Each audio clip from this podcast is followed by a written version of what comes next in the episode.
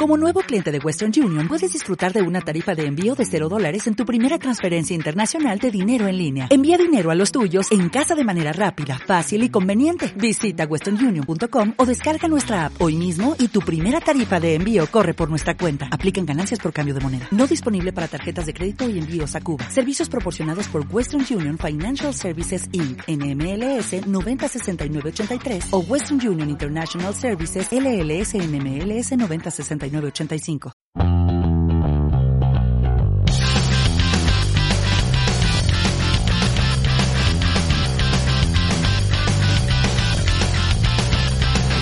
Bienvenidos a Más que Profes, el podcast.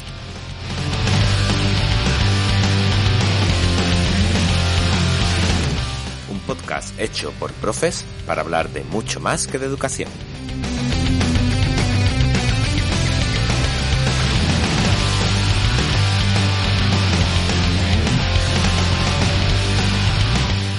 Teacher Nazaret, Teacher Katze, Mami Digo Profe y Blog de un Maestro.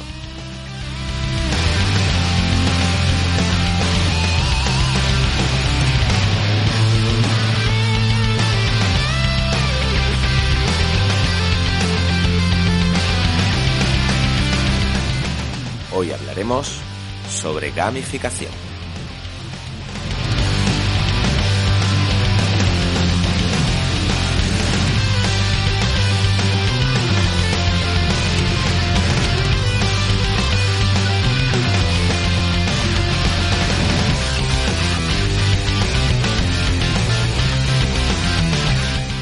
Prepárate, sube el volumen porque comenzamos.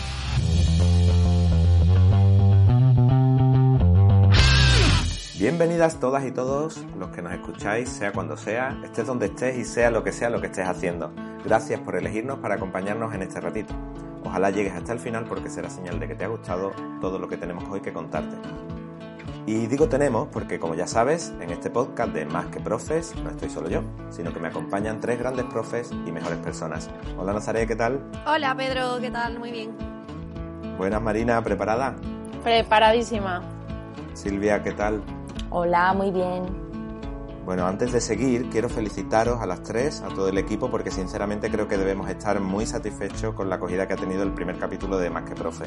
Casi mil escuchas entre las diferentes plataformas, 1700 seguidores en Instagram. Nos han escuchado, por supuesto, desde España, pero también desde Estados Unidos, Argentina, Países Bajos, Rusia, Bulgaria, Alemania, Polonia, Francia, México, Colombia, República Checa, Reino Unido, Guatemala y Andorra. Creo que es para estar más que satisfechos. Madre mía. Y sin duda alguna, pues por lo menos las mías han superado todas las expectativas. Así que muy orgulloso y muchísimas gracias a todos y todas las que nos han apoyado y nos han mandado su cariño. Claro que sí, muchísimas Sí, gracias.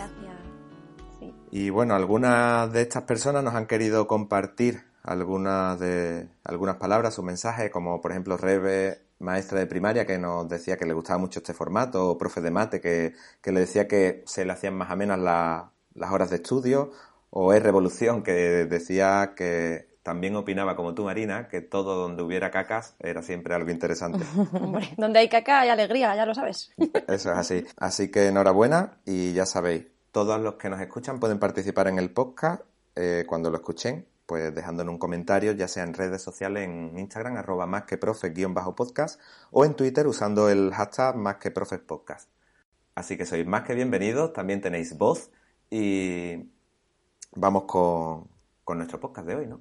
Claro. Pues muy Venga, bien, Cuéntanos, ¿de qué va? Pues hoy traemos un programa dedicado al juego y a la gamificación. Porque sí, porque nos gusta jugar, nos encanta disfrutar y aprender jugando, nos gusta ganar, aprender a perder, gestionar con picardía las normas del juego y de vez en cuando, pues, ¿por qué no?, saltártelas. Y sobre todo nos gusta también estar con otros y disfrutar juntos. Y no solo hablo ya de los niños y niñas, el juego nos acompaña a lo largo de toda la vida y es que cuando paso por el centro de mi pueblo, el centro que hay para personas mayores, los veo jugando al dominó, a las cartas, haciendo crucigramas. Jugar no entiende de edades. Igualmente, cuando hemos hecho alguna formación, pues los profes siempre me piden que, que sea lúdica, amena, divertida y siempre agradecen poder aprender jugando.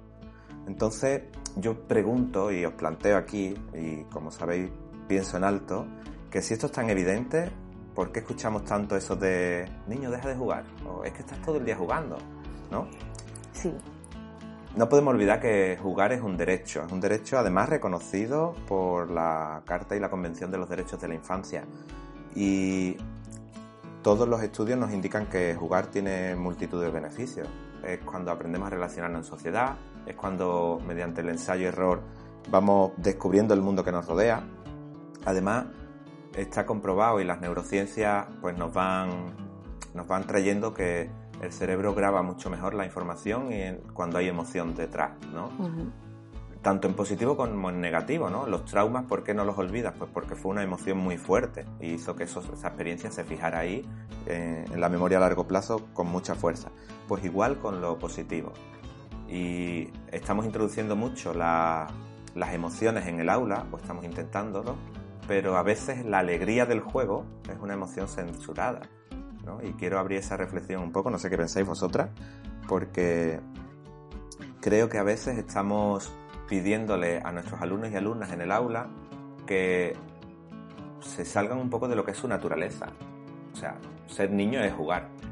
Sí, yo ahí concuerdo contigo, sobre todo en mi caso, que soy aquí la, la única de secundaria, en la que parece que en la secundaria hay que olvidarse completamente del juego, hay que hay que centrarse siempre en los contenidos, en los exámenes, en la seriedad y que en tu clase todo el mundo esté atento cuando yo opino que, es totalmente lo contrario, que seguimos aprendiendo siempre, de, como dices tú, de una manera lúdica y, es lo que nos va a quedar de cara al futuro. Y, pensar que en secundaria no se puede gamificar mm, es un error.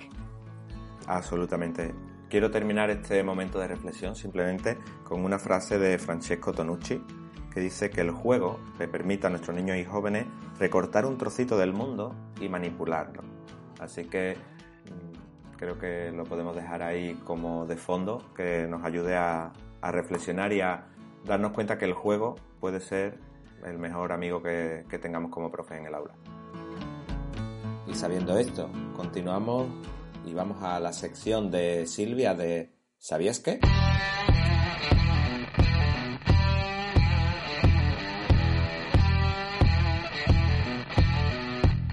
Bueno, Silvia, y después de este momento de reflexión, ¿qué traes hoy para contarnos? Pues mira, lo primero que he encontrado acerca de la gamificación es que nos podemos encontrar este término de distintas formas. Bueno, de distintas no, de dos. Gamificación y ludificación, que viene a ser lo mismo. ¿Y es lo mismo? ludificación. En fin, yo nunca lo he visto así. Pero bueno, realmente lo que me ha resultado curioso es que el concepto surge en el mundo empresarial. Aunque ahora mismo nosotros lo conocemos dentro de las aulas, se ha utilizado esta técnica en muchos ámbitos y esto yo no lo sabía. Esto surge porque nos damos cuenta de que el juego no solo está asociado a niños, lo que decías tú, que al final la motivación que se obtiene en el juego se puede extender también al mundo adulto. Vamos, a, mí desde luego no hace falta que os cuente el enganche que tengo yo eh, al Candy Crush antes de irme a la cama, no sé vosotros. Que se lo cuenten a Celia Villalobos. Yo desde luego sí. O sea, para mí el juego imprescindible antes de irme a dormir. Pero mirad qué curioso, que nos creemos que esto es cosa de profes y no. Me he encontrado que este término gamificación ha sido y es una estrategia de marketing. La recompensa por puntos, por ejemplo, cuando tú vas a comprar y por una determinada compra te dan puntos que tú luego puedes canjear, acumulas, canjeas por descuentos, por cosas y es súper utilizado en muchos pues supermercados. Nunca lo había visto yo desde ese punto de vista. Pues es que al final yo veo que, bueno, que estamos en un mundo completamente gamificado en el que nosotros somos participantes. Yo veo, por ejemplo, en las gasolineras, pues eh, te premian con puntos por cada depósito lleno. Luego tú puedes canjear esos puntos por sartenes, por fundas nórdicas, por lo que a ellos les parezca que te puede interesar.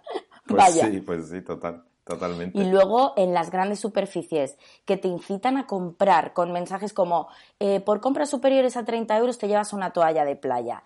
Y tú llegas a la caja y te cuesta 26,50 y aunque tengas siete toallas te coges las pilas que están al lado para llevarte la toalla. O sea, es como un enganche total al juego. Por supuesto. Anda que no, no, me he pedido yo más flurry y hamburguesa en el McDonald's para conseguir la toalla en verano. ¿verdad? Aunque tengas mil. Pues sí. Y entonces yo digo, jo, pues no dejamos de ser participantes de este gran juego empresarial. pero no solo como consumidores, sino que también como trabajadores. O sea, nosotros no, porque concretamente en nuestro sector no se trabaja con esta dinámica, pero en algunas empresas, por ejemplo, de call center, pues por cada venta telefónica que consigues, puedes tirar un dado que te puede hacer ganar premios adicionales a tu comisión. A mí esto me lo ha contado una amiga que estuvo muchos años trabajando en un call center y me quedé alucinada porque me contó que tenían un tablero gigante con casillas y los premios eran pues un rollo iPads, ordenadores, viajes. ¿En serio?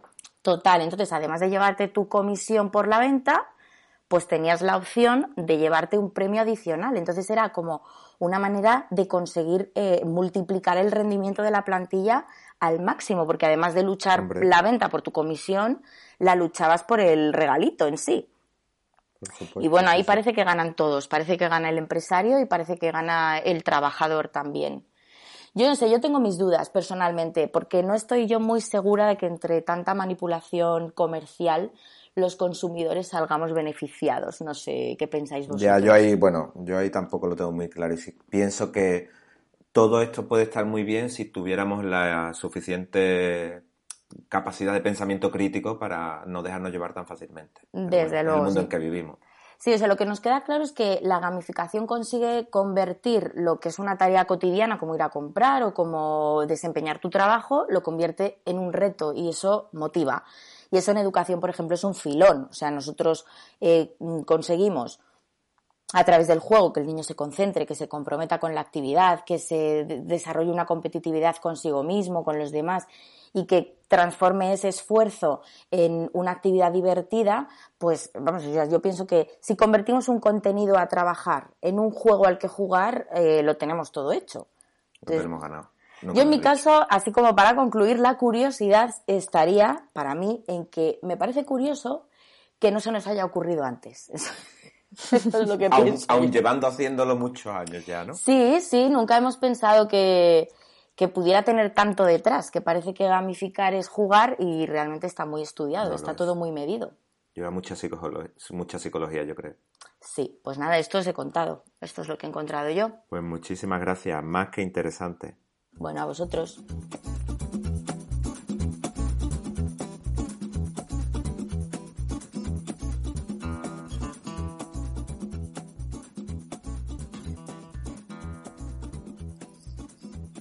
Y bueno, vamos a continuar ahora viendo a ver qué nos trae nuestra influencer de pacotilla, Marina, con sus cosas que encuentra por internet.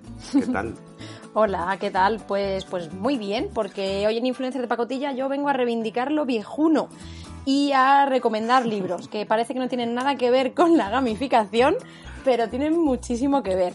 ¿Vale? ¿Lo de 10-1 eh, es de jugar al dominó y ese tipo de cosas? Mm, podría, podría ser, pero, pero bueno, por ahí va, por ahí va. Yo aún así os tengo que confesar que yo como alumna, lo más cerca que he estado de la gamificación fue cuando jugaba con mis compañeros a hundir la flota con folios, doblando la hoja y marcando la casilla con el boli, o eh, jugando al stop, que no sé si sabéis cuál es. Mm, creo que a veces se llama diferente, pero bueno, es el de poner categorías, elegir una letra, rellenando. ¿Sabes? Que y supongo que ninguno de los dos los proponía el profesor, ¿no?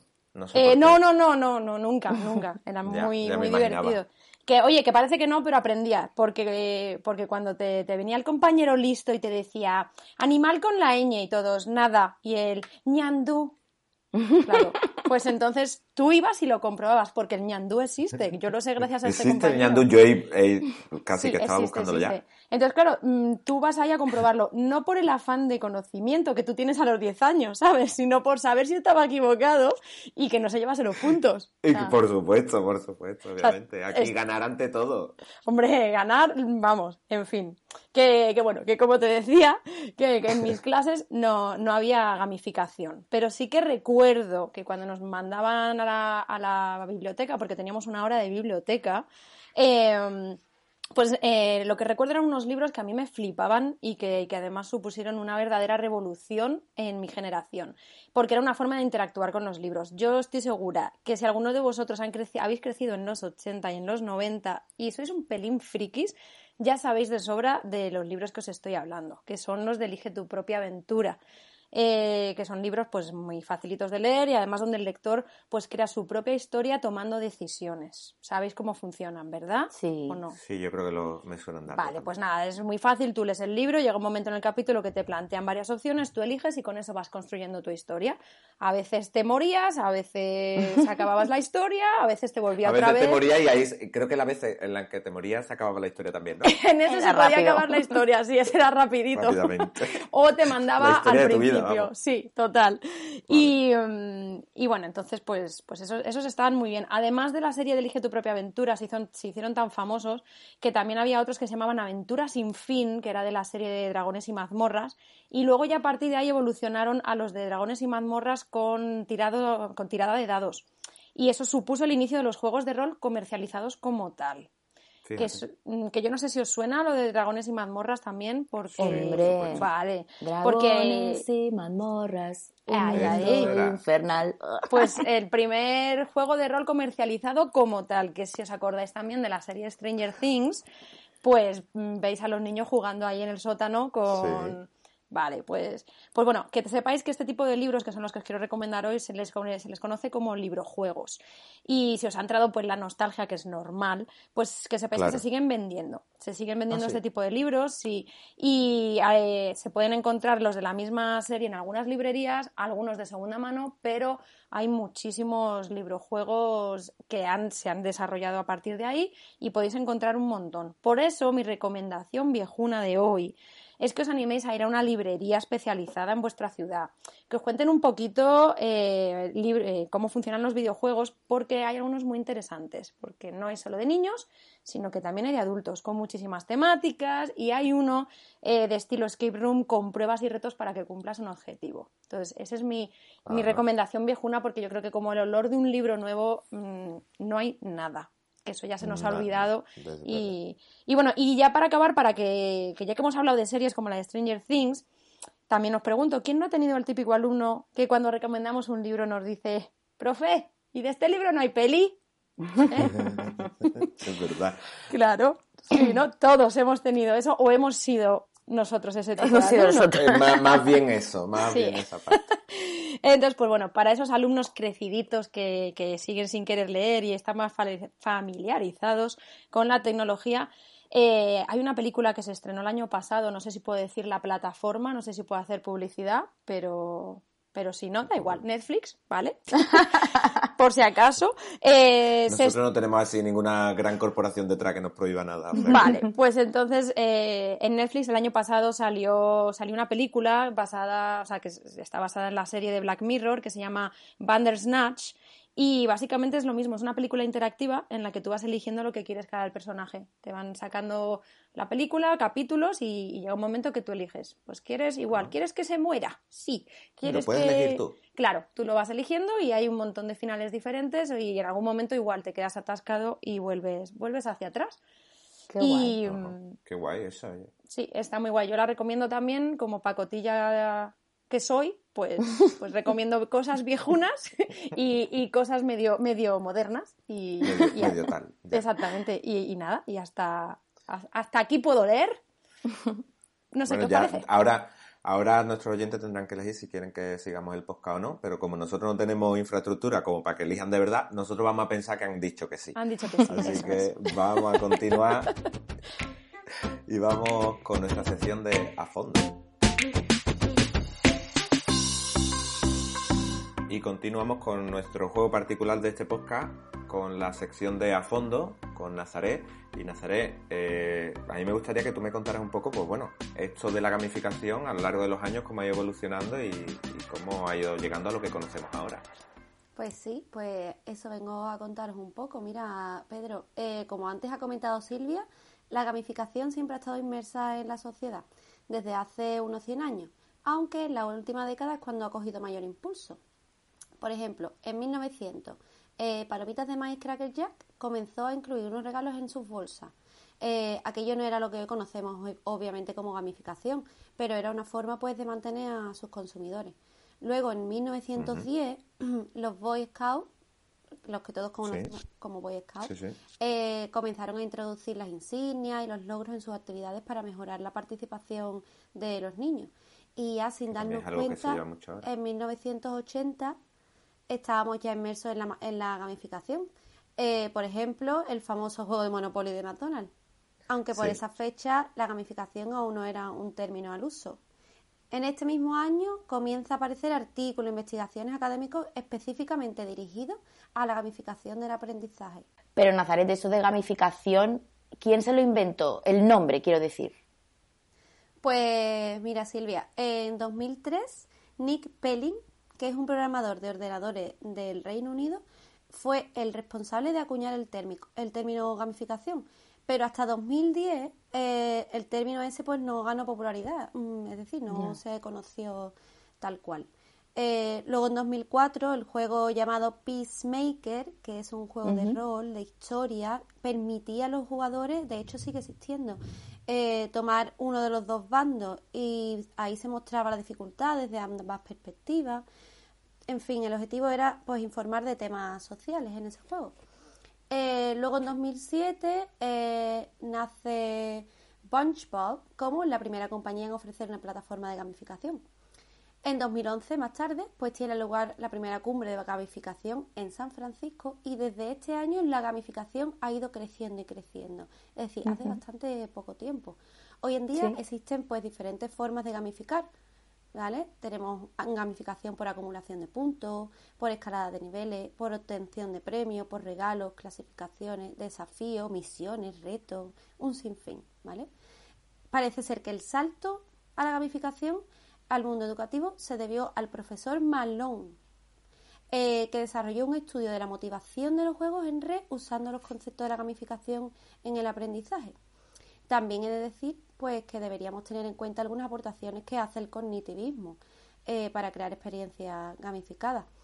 Diferencia la, motiva- la motivación intrínseca y la motivación extrínseca, eh, porque al usar la gamificación en el aula hay que tener cuidado de no crear una experiencia que se centre mayormente en la motivación extrínseca, Pedro, ya que debemos, pues como docentes que somos, conseguir y favorecer pues esa motivación intrínseca de nuestro alumnado. Pues sí, creo que es importante. Es que tengo una pregunta, chicos, Sí, que no, ver, no tengo que explayarme. Nazaret, ¿se puede decir entonces que es lo mismo juego que gamificación o no? Pues no podemos confundir el juego eh, con una actividad gamificada o con la gamificación, eh, ya que el juego es algo planificado con un objetivo concreto, mientras que la gamificación parte de un contenido didáctico y se adereza pues con los elementos del juego. Hoy en día somos más conscientes de la importancia de la emoción, como bien ha dicho antes Pedro en la presentación, tanto en niños como en adultos. Y cada vez se da más valor a las emociones y al, y al pleno desarrollo y reconocimiento de ellas y en un aula gamificada, pues el componente emocional es muy amplio, ya que los alumnos pues encuentran sentido de forma vivencial, estando pues emocionalmente activos. Pues lo que carece de emoción no llama nuestra atención. Por lo que muchos de nosotros utilizamos la gamificación precisamente para eso, para despertar el interés, la motivación, el aprender mediante las experiencias, el sentido de una competencia sana, lo importante que es enseñar a los niños eh, la competencia pero de forma sana y de aprender a tolerar los errores. Pues todo proceso, actividad gamificada en el aula, pues debe de tener un objetivo claro, una narrativa, un reto específico, unas normas, eh, unos avatares, recompensa, un ranking, niveles de dificultad y un feedback, por supuesto, un feedback tras los errores, porque si no le comentamos a nuestros alumnos los errores y cómo pueden mejorar, Claro. pues no sirve de nada. Es importante. Así que, pues eso es lo que traigo hoy en el fondo, amigos. Pues muchísimas gracias, Nazaret. Me ha parecido muy, muy interesante y creo que sabemos un poco más, quienes no conocíamos, como yo, por ejemplo, todo el tema de la gamificación, pues un poco más de dónde viene todo esto y, y las características que tiene. Y sobre todo, como antes ha comentado Silvia, eh, la relación que tiene con el mundo real y con el mundo empresarial, no solamente en el aula. Pues sí, es importante. Es un, algo muy curioso, por lo, por lo menos curioso.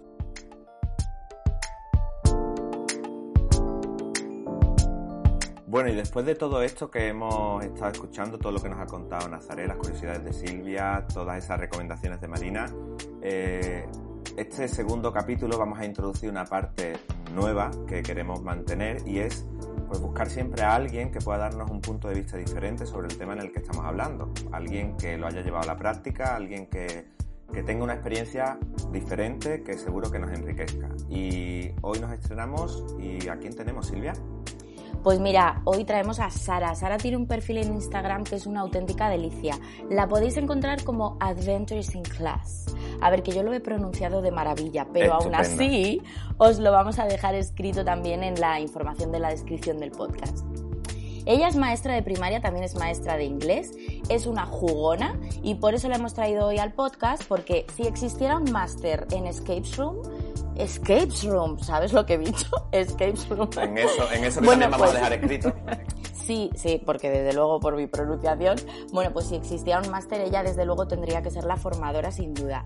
Mientras el Ministerio de Educación decide sacar eh, adelante ese máster, los docentes de Alicante tienen mucha suerte porque ella hace formaciones allí para orientar en la elaboración de escape room y de cómo incorporar elementos de gamificación en el aula. Bueno, Sara, bienvenida. Hola, ¿qué tal? ¿Cómo estás? Muy bien. Pues cuéntanos un poco, a ver, ¿tú por qué crees que es importante la gamificación en clase? Pues mirad, yo antes que nada os voy a hacer una pregunta. Te respondo a esta pregunta con otra pregunta. Eso ¿Tú qué crees? es que me encanta ser entrevistada. ¿Tú qué crees que es lo más importante o lo primero que se debe dar en la educación para que un niño aprenda, para que una niña aprenda? Yo creo que esté motivado o motivada la motivación, ¿verdad? Esa sorpresa que uno se lleva cuando, cuando hace algo que, bueno, en lo que no está preparado, algo que le sorprende, algo que, que es nuevo para esa persona, ¿no? Entonces yo siempre comienzo las formaciones realizando esta pregunta porque es lo que nos conecta con la base de por qué utilizar el juego en el aula. Eh, todos y todas hemos aprendido jugando las cosas más importantes de nuestra vida. Jugando hemos aprendido a hablar, hemos aprendido a andar y hemos aprendido a, interactuar con, los demás. Entonces, eh, realmente, ¿por qué es importante? debería ser la base para todo docente, para todo profesional de la educación, utilizar el juego en sus aulas, porque es la única manera eh, de que adquieran esos conocimientos y se queden ahí dentro de la persona, no que entren, se vomiten para un examen y desaparezcan. Pues Perfecto. Eh, hola Sara, soy Marina. Hola Marina. Encantada de que, de que estés hoy con nosotros. Y, mm, y, nada, yo te quería hacer una, una, pregunta, porque como tú ya has dicho que haces formación, en gamificación y en escape room, pero yo creo que la gente no sabe muy bien. O cuéntanos exactamente qué, es un escape room. ¿Cómo lo definirías? Vale, pues mira, un escape room es una serie de pruebas que los niños y niñas eh, realizan para escapar de un espacio cerrado. En, base es eso, en síntesis es eso. Lo que pasa es que en el terreno de la educación hay ciertas, ciertos cambios con respecto a un escape room como lo conocemos en el mundo exterior, ¿no? entre los adultos. El cambio más eh, importante o principal, que es el que yo siempre insisto en ello, es eh, en que en, en la clase no podemos estar encerrados ni podemos encerrar a los alumnos, ni nos podemos encerrar nosotros con los alumnos. Hay algunos problemas legales, ¿no? Con eso. Pequeños detalles. Nada, detallitos sin importancia, ¿eh? que no, que no Sí, y el riesgo de que alguno quiera dejar cerrado, ¿no? Sí, exacto, exacto. Hay, hay momentos en los que, bueno, pues eh, nos encantaría, ¿no? Echar una llave y si te viste no me acuerdo. Pero, pero sin pistas ni nada. No es lo más lícito. Entonces esa es la, la, diferencia fundamental, pero en síntesis viene a ser lo mismo. Pruebas para escapar de un aula que obviamente no está cerrada bajo llave y en la que nosotros como docentes estamos con los niños, porque me ha, me ha ocurrido en varias formaciones que han dicho los, los maestros, no, no, y nosotros qué hacemos mientras, mientras están haciendo el escape room. Eh, ¿Cómo que qué hacéis? No, sí, eh, ¿dónde esperamos? ¿Cómo que dónde esperáis? Dentro del aula. En la cafetería. es un detalle bastante importante. Y, bueno, en síntesis, eso es el escape room. Hay una diferencia entre escape room y breakout edu, que es otro concepto bastante relacionado con el tema del escape room. Y... Eso te quería preguntar yo, Sara. ¿Es lo mismo el breakout edu que, el escape room? Sí, pues. Eh, hola Nataret, encantada. Pues lo que, lo que decía, sí que tienen ciertas similitudes porque al fin y al cabo son pruebas que, que tenemos que resolver en equipo y que nos van a permitir abrir ciertas, ciertos elementos, pero no va a ser abrir un espacio cerrado, sino una caja. O sea, en un escape room tenemos varias cajas o varias pruebas que nos van a llevar a códigos y a su vez a, poder abrir esos candados ¿no? con, sus códigos y eh, todo ello acabará en poder abrir una puerta eh, al final, ¿no? Que, que, nos, que nos permita salir de ese espacio cerrado. En un breakout edu hay una caja, una única caja con muchos candados y lo que tenemos que hacer es ir abriendo todos esos candados y el fin es abrir la caja. Mm. Esa es la diferencia fundamental. Al fin y al cabo, en ambas, en ambas técnicas o ambas herramientas, como podamos utilizarlo, estamos, eh, estamos usando los, los juegos. Vale, de acuerdo, Sara. Y si yo quisiera ahora, que nunca he hecho un skate room, no tengo ni idea, y yo quisiera empezar y montar el, mi primer skate room, ¿qué necesitaría tener en cuenta? ¿Qué objetos necesito o qué, qué necesito para empezar? Vale, pues mira, en primer lugar, necesitas pensar en cuál va a ser la contextualización de tu escape room, qué temática vas a poner en, tu escape room, si es una invasión zombie la que nos está acechando, si se está acabando el mundo por una supercontaminación, si, no sé. tiene que eh, ser algo dramático, ¿no? Exacto, tiene que ser algo que de verdad nos haga eh, escapar del aula, ¿no? Porque si no, pues si no, es, también podría servir. Nada más dramático que igual, eso. Igual, me, igual te dicen los alumnos que prefieren quedarse dentro, ¿vale? hay, que, hay que plantearles siempre una contextualización, obviamente relacionada y, que les vaya a motivar con la, con la edad con la que estás trabajando, ¿no? Pues eh, siempre buscando esa conexión con, con la edad con la que trabajas y, eh, y que sea, como decía Silvia, pues dramática, ¿no? Que sea de vida o muerte, que si no lo solucionamos, el mundo entero se acaba, ¿vale? Eso es lo primero que tienes que, buscar. Eh, para ello, pues claro, necesitas darle vueltas al coco e inspirarte. Yo siempre digo que la imaginación es intrínseca, pero se entrena. ¿Y se entrena cómo? Buscando ideas.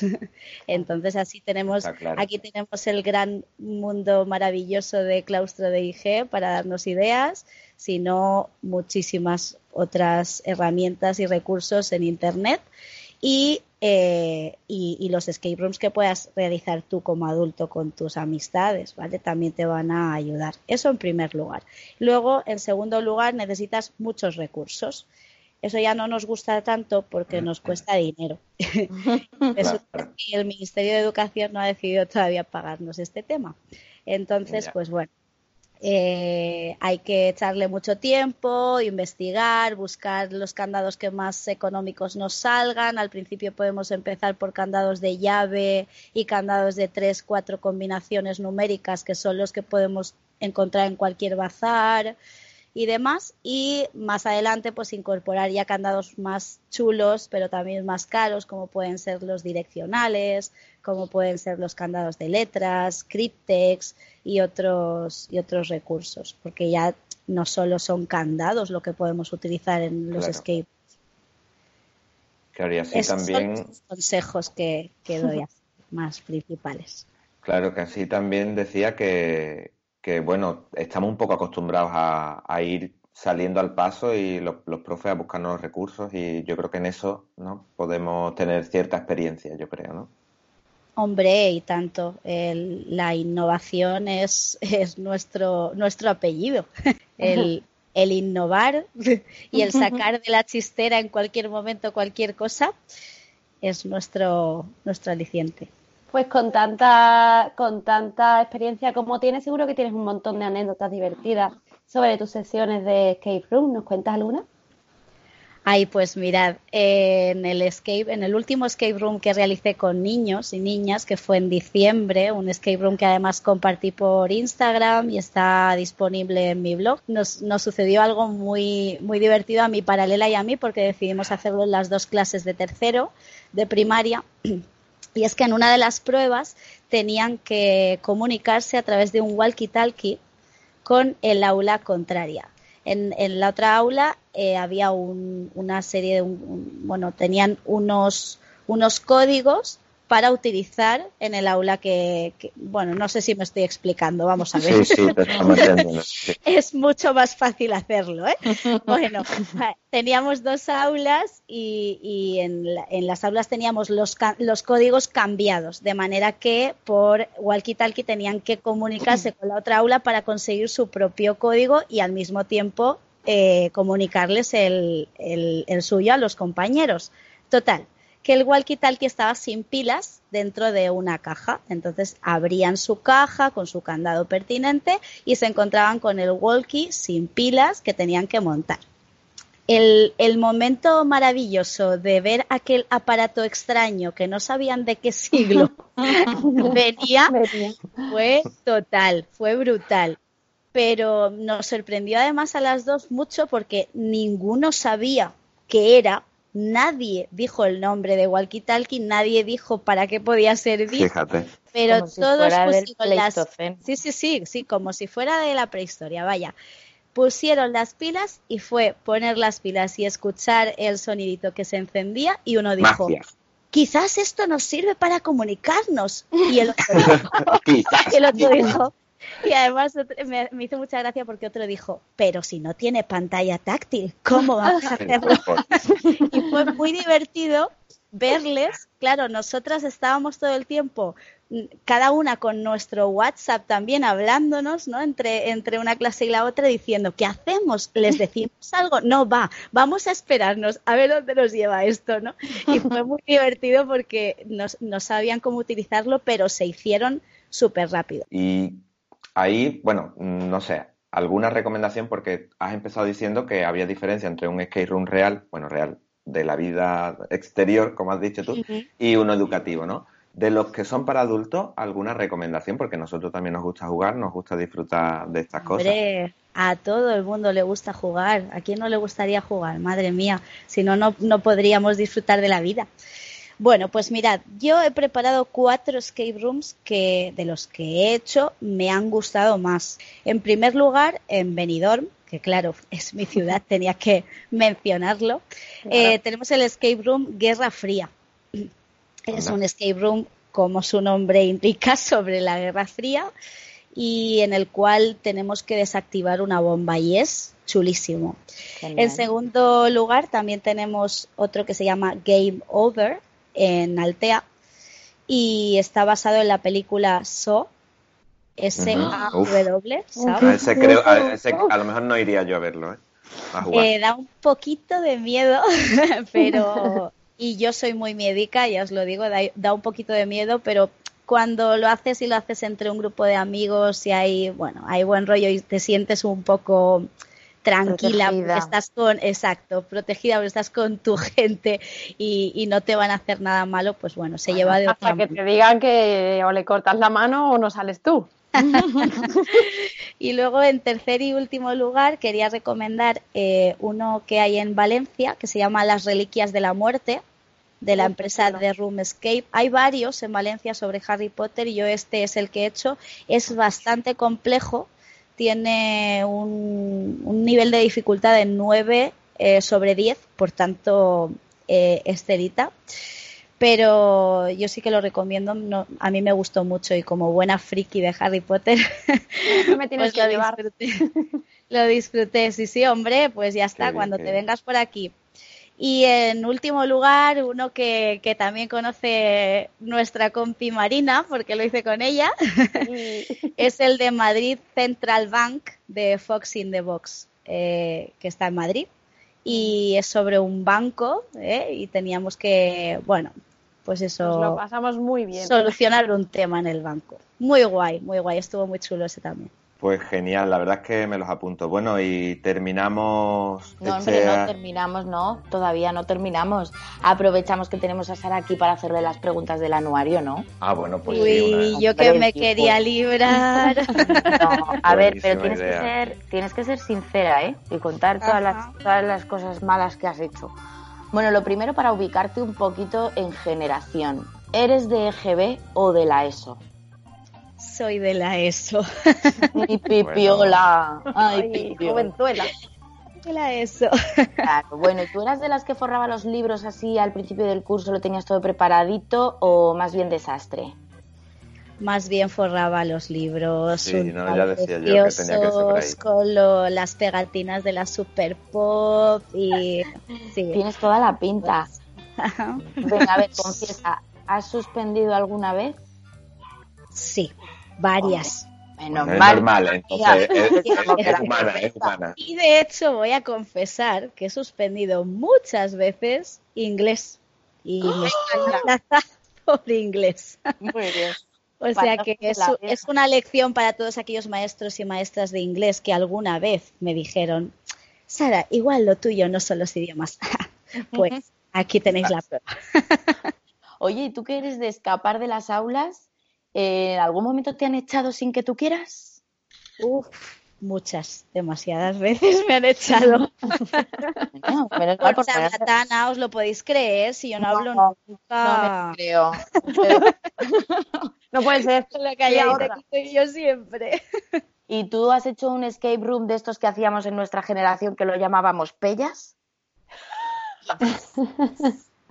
Básicamente es un poco eso, ¿no? Era un escape es verdad que no hacía muchas pellas, pero alguna vez en el instituto, pues claro, en nuestra época rebelde por... Era asignatura obligatoria, claro que sí. Es que si no, no podías acabar la, ESO o, o, o BUP o COU.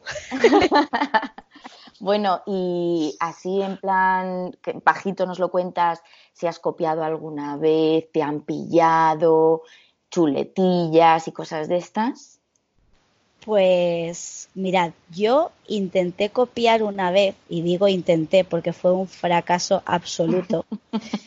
fue mi primer tatuaje, de hecho porque estaba tan nerviosa que me puse la chuleta así detrás del cuello y cuando fui, cuando fui a coger la chuleta ya no estaba, se me había quedado pegada en el cuello. Y os juro que cuando salí del examen y me quité aquel trozo de papel inservible del cuello, tenía letras pegadas. Así que, bueno, pues vamos a decir que no me he copiado porque vaya, no me sirvió de absolutamente nada. No te daba el ángulo para mirarte el cuello, desde luego. No, no, no, desde luego. desde luego bueno, y amoríos en plan profe, o sea, eh, alumna que se enamora de profe, ¿eso te ha pasado? Ay, sí, un flechazo. Fue un amor a primera vista. Él no lo sabía, pero yo sí. Luego Hombre, claro, si eres tú la que está enamorada. no, no, pero era, era un flechazo mutuo. Lo que pasa es que él no era consciente todavía. Bueno, fue con mi profe de, educación física de sexto de raro. y esta no era una cosa mía propia, única y exclusivamente mía. Quiero decir, todas las chicas de las dos clases de sexto estábamos enamoradas de él. Y, bueno, y, en, mi caso eh, tuve el, placer de varios años después tenerlo como compañero en un cole. Mm, pero bueno, cumpliste fantasías, vaya, igual no se puede decir. Lo que pasa es que no, lo que pasa es que ya cuando me lo encontré en el cole ya no era tan flechazo, no, la había, cambiado mucho. La perspectiva había cambiado ya, ¿no? Sí, sí, sí, sí. Suele pasar eso también. Fue, pues bonito mientras duró. Pues qué, qué, maravilla de alumna. Ha sido así un poco de todo. Rebelde, formal, buena, mala, un poquito todo. De toda la variedad. Pues sí. Pues no sé, Sara, muchísimas gracias por toda la información que nos has dado, por dejarnos claros todos los conceptos sobre escape room, breakout edu, mmm, todo lo que nos has contado sobre los escape rooms de adultos, que Silvia creo que se va a apuntar ya mismo a sí, ya estoy apuntadísima. Y, nada, yo creo que ya pues no nos queda darte, darte las gracias por pasar este ratito con, con Más que Profes. Nada, gracias a vosotros. Ha sido toda una, toda una experiencia. Lo he pasado genial. Muchísimas gracias, Sara. Te dejamos que escapes de este pequeño encierro que te hemos hecho. Muy bien, sin pruebas y nada, qué, qué bueno sois. bueno, alguna que otra ha habido técnica al principio, pero la hemos superado con crece. Así que muchísimas gracias y nosotros continuamos con el claustro.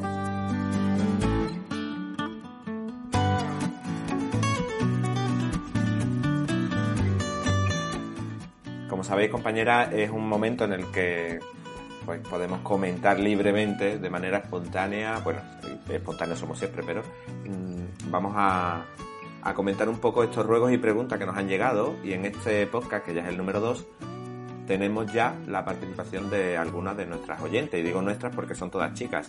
Y directamente voy con la primera de ellas, que es Cristina de Manual de L en Instagram, que nos manda el siguiente mensaje. Hola profes, en primer lugar quería dar la enhorabuena a todo el equipo por el podcast, me río muchísimo y aprendo mientras estoy preparando las clases. Y en segundo lugar porque tengo una pregunta para el programa y me gustaría saber qué consejo o consejos te hubiera gustado que te hubiesen dado antes de empezar en la educación. Pues ahí lo tenéis, ¿qué me contáis?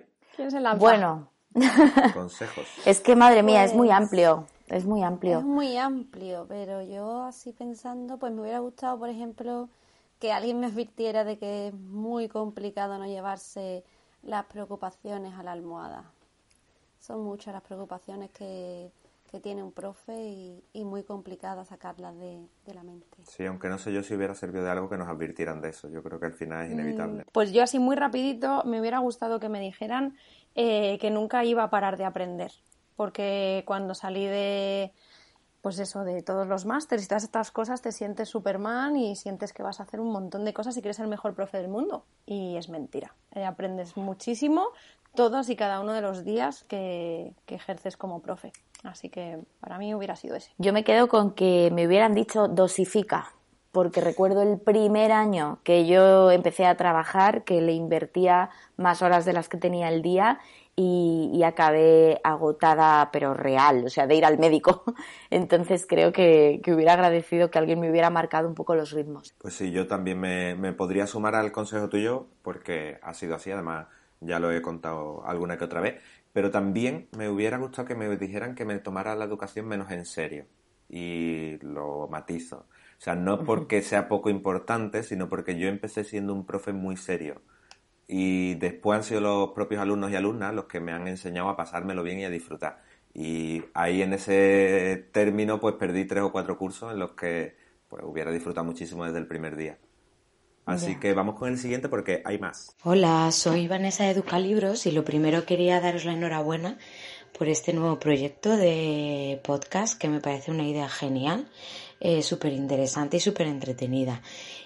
Y luego quería enviaros una pregunta. Eh, ¿Habéis tenido algún profesor a lo largo de toda vuestra vida, tanto en el colegio, el instituto, la universidad, que os haya marcado profundamente y hayáis dicho, quiero ser profe por esa persona? Un saludo. Pues ahí lo tenéis, profes que os hayan influenciado. Me encanta esta pregunta porque va a sacar mi lado super hater, que sabéis que lo tengo. Yo también me la he tomado por ahí, ¿eh? Yo ¿Ah, también me la he tomado por ahí. Creo, bueno, no lo sé. a ver, estoy viendo venir. Me encanta porque es que, eh, sí, o sea, que me ha marcado un profe, sí, me ha marcado un profe profundamente porque lo hacía tan mal, pero tan mal, que, que yo dije, si algún día soy profe, es el ejemplo perfecto para no ser como tú. Y era un profe de primaria, que, no, primaria no, en EGB, que, ah, que venía a clase a leer el periódico. Ah, ya está. Y eso es todo lo que bueno, Muy Maravilloso, ¿verdad? Pues eso. A mí me pasa un poco lo mismo, ¿eh? Yo también estoy, en, yo me lo he tomado también como, como esa manera de marcar negativa.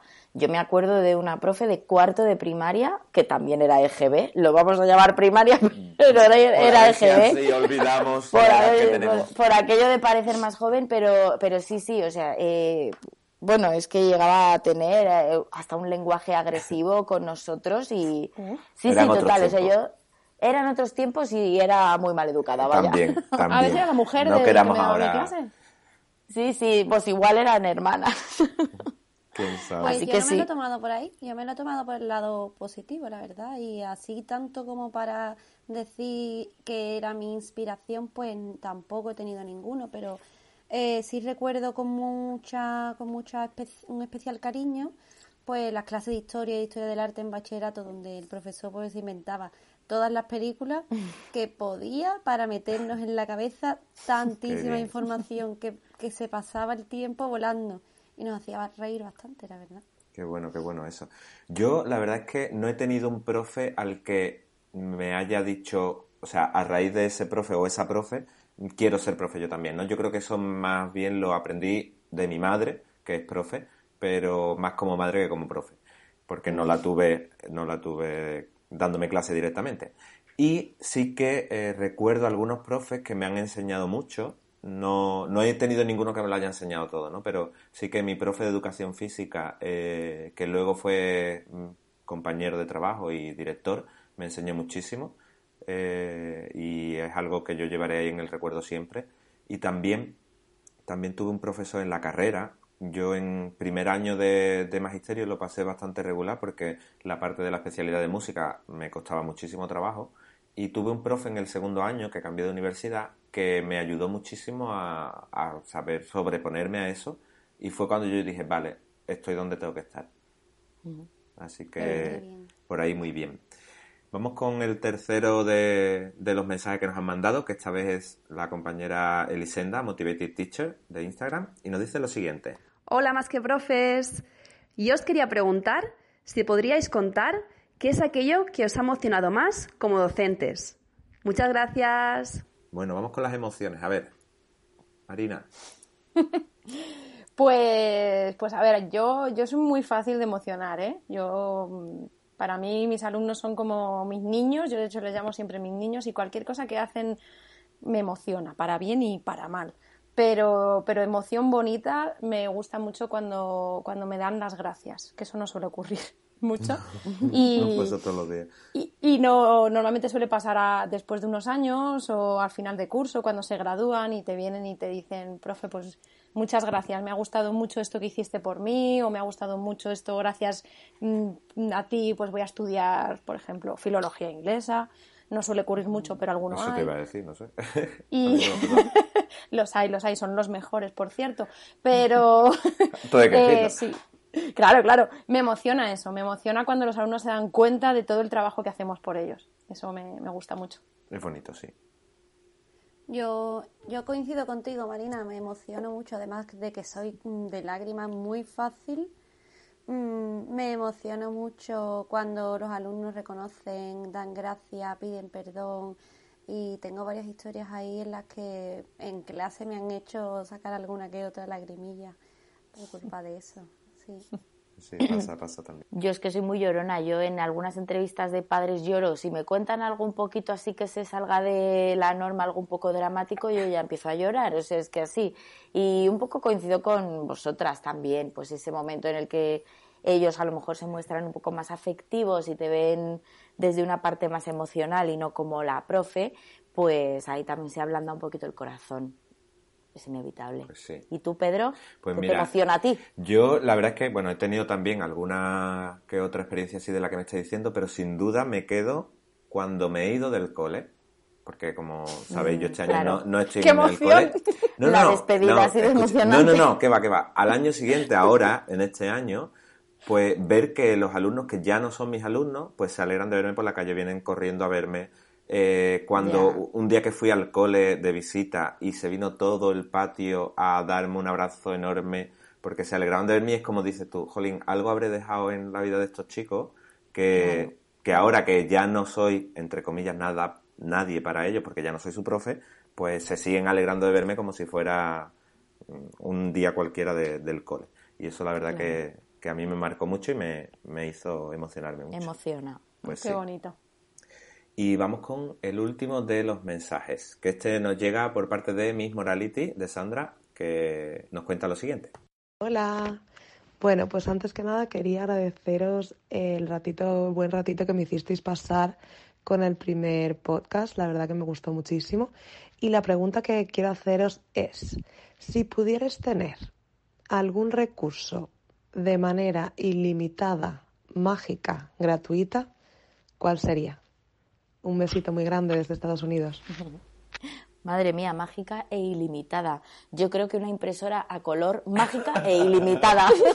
Esa es la que me pondría.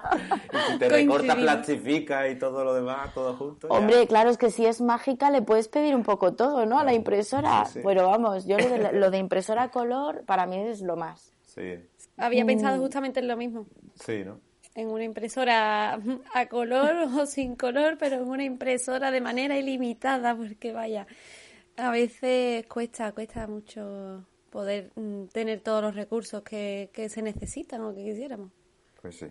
Pues, pues yo os voy a sorprender, porque no sé si lo podemos contar como recurso, pero para mí eh, tener una clase propia es un sueño que todavía no se ha cumplido. Ilimitada, ¿no? que el drama del especialista, ¿no? Eso es. el drama del especialista. Eso es. Mi clase. Yo he hecho mucho de menos cuando daba clase en Estados Unidos y tenía mi clase en donde tú puedes eso, tener todas tus cositas, lo tienes todo a mano y no tengo que estar yendo de una clase a otra con, con la mochila a cuestas. Y ya, mira, me da igual imprimir, no imprimir, da igual. O sea, yo, una clase para mí, que sea mi clase, ya fantástico, sería ideal. Sería un pues lujo. Sería bueno. Pues sí, pues sí. Yo he tenido ese lujo, ¿eh? Con la de música y la verdad es que se agradece mucho. Yo como recurso, mm, pues lo iba a decir y a la vez que lo iba pensando, digo, esto tiene mucho peligro, porque yo iba a decir tiempo. A mí siempre me ha faltado tiempo para preparar las cosas que yo quería hacer y para todo. Pero claro, si tuviera tiempo ilimitado, yo no sé, no pararía nunca de trabajar. O sea, sería un peligro también que a veces el no tener más tiempo te hace poner la línea, ¿no? Y parar a veces que, también hace falta. Pero sin duda, tiempo. Tiempo y luego, yo es que se me ocurren un montón de cosas siempre de que si venga vídeo, que si ahora vamos a hacer un croma, vamos a hacer un no sé qué. Entonces, ahí también, si me dieran presupuesto ilimitado, yo que sé, haríamos, yo que, vamos, virguería. Claro. Pues sí. Bueno, chicas, estos han sido los mensajes que nos han llegado, que agradecemos muchísimo. Nos gusta que, se escuchen voces nuevas. Y hasta aquí nuestro podcast de hoy. ¿Qué tal? ¿Qué, ¿Qué, os ha parecido?